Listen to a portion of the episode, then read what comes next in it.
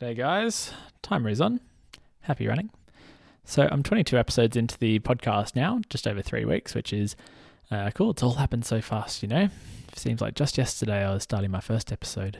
But yeah, thank you for everyone who has been listening. It's been really nice to see the uh, numbers going up on the analytics for the podcast and a few more subscribers and views uh, on YouTube as well. So, really appreciate that. Um, and even if you are one of the uh, silent listeners who doesn't ask any questions, that's fine. But uh, yeah, consider like you will get the most value out of it if I can give you specific information, and there are not that many people asking questions yet. So, good time to uh, jump on board, say hello, and yeah, let me know what you found helpful, what you'd like me to dive into deeper, what you'd like to explain in a different way, because everyone learns in slightly different ways. Um, and yeah, any specific questions to you. And the best place to do that is on the STEPN Injury Prevention Facebook group. So head on over there, ask me a question, just like Joseph Bowden has done uh, here. So he's given me like heaps of really good information about his background. And when it does come to physiotherapy, um, it is all that sort of background information about um, you know the sports you grew uh, you played growing up and um, some past injuries, uh, things like that that are really important for online physiotherapy. So uh, yeah, definitely appreciate all the information. I won't go through and read it all for everyone here, but um, good sort of background. Um, and yeah, if you are interested in online physiotherapy, that is something that I do um, as a service on my uh, my main business, which is called ADPT Physio. So if you go to adpt.physio as the website, um, you can actually book in an online session there if you're interested. So I'll. He's got a few different questions here. Um, some are about running shoes, and I definitely want to go into um, a bit more detail on running shoes. Well, I haven't really gone into too much detail at all yet. Um, but this is not NFT shoes. This is um, real life shoes and all the different types. Um, yeah, so that's something I'll I'll do very soon. And it sounds like he's at a he's had these trainers for four years, so definitely could do with a bit of a refresh um, there for you, Joseph. But um, what I want to actually talk about is um, what he's talked about here, where he says he's had some. He feels like he has quite strong legs, but his cardio is um, letting him down. Has talked a, a lot about um, in the previous paragraphs about how he's been getting kind of better and better at running, but now sort of plateaued.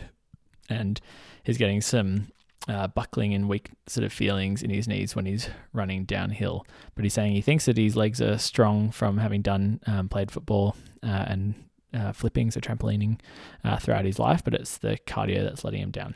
So I just wanted to dive into that because I think it is relevant for a lot of people listening, where I guess trying to diagnose what the sort of weak spots in the system are um, can be a bit tricky, and I think people's understanding of um, sort of what constitute what constitutes strength can be um, pretty variable. So I think with this situation with Joseph, where he's getting this feeling of um, knee, feeling weak around the knees, and well, saying he's not actually bu- buckling, but feeling a little weird. I think that's a really common thing for people, especially when you're starting to run downhill, because that is such a um, intensive thing on the body. It might seem like running downhill uh, is going to be easier than running uphill, but for a lot of people, it's the other way around.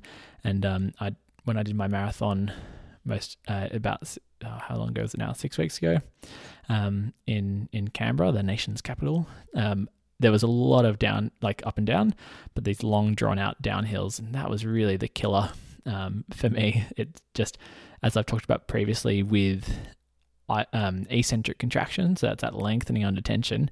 When you are running downhill, you have loads more um, eccentric contraction, and then each step, because you've got sort of extra um, distance down and gravity involved, the impact forces um, are often yeah much higher, and it is also harder to get sort of like a, that midfoot strike, which and get that shock absorbing um, happening through your muscles, and ends up being a bit more jointy and um, plenty of uh, plenty of yeah quad eccentric contraction, which can often leave you feeling really sore.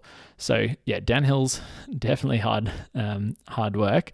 Not to scare anyone off, and not to say that they're dangerous. Like we've talked a lot about before, how impact forces, you know, the right dosage is, um, you know, the stimulus you need to get stronger and condition your joints and muscles um, and bones, but also again, it's all about dosage. So uh, if you go too much too soon, that's where you can sort of run into issues. So I like here that um, Joseph has tried to find some downhills to try and maintain, make it easier to maintain the pace. But we really, really want to be careful with that and make sure you're conditioning yourself to those downhills. Now he said that he's feels like his strength is pretty good from the previous sort of trampolining and uh, football, but I just want to really highlight to people that strength training, where you're doing resistance training, is a very different type of strength than sort of previous like sport participation. Um, you know, in trampolining, like you know, okay, with that kind of flipping, you might be getting what would kind of be called strong legs. But if you're just playing sort of football um, and mostly sort of a kind of those cardio sport backgrounds, um, yeah, I, I wouldn't call that good strength because when we're looking at the type of strength we need um, to build up really good resilience in your legs and around your joints, uh, that like we do want to make sure that's coming from uh, strength conditioning uh, principles where you're you're using the um, rep ranges that are appropriate to actually build up strength and muscle mass, um, also build up uh, strength in the tendons, loading of the joints. So that and that has to come from that sort of resistance training parameters, which is going to be uh, much lower volume than running along for 90 minutes playing football um, or um, yeah, jumping on a trampoline. So just wanted to highlight because I think a lot of people sort of have that that feeling that if you've played sport that you have strength. But I just want to be really uh, precise with the language and precise with the definition of what we're calling strength here. And if you're not already doing some kind of strength um, resistance training, then I would definitely recommend it. And particularly if you're feeling like you're um, sort of plateauing with your with your fitness, because yeah, as you, as Joseph has said, he's um, you know he's been running 15 days and he's kind of getting um, to the point now where he's doing 12 and a half minutes every day um, with the 125% uh, step energy energy strategy. So, but he's getting to that and feeling pretty wiped out. So the ways that we can get better, obviously, are improving our fitness. But if you're feeling like you're getting that, um, the legs feeling weak, um, that's a pretty good sign that if you can increase your um, leg strength, both through the neural adaptations we've talked about and the muscular hypertrophy, that will give you that resilience um, and ability to improve your uh, speed, fitness, and, and resilience to running. So I just really wanted to highlight that because I know a lot of people uh, sort of undervalue the importance of strength and conditioning for injury prevention. So these kind of early warning signs of feeling like you're um, you're sort of struggling um, is a yeah good sign to like get stuck in.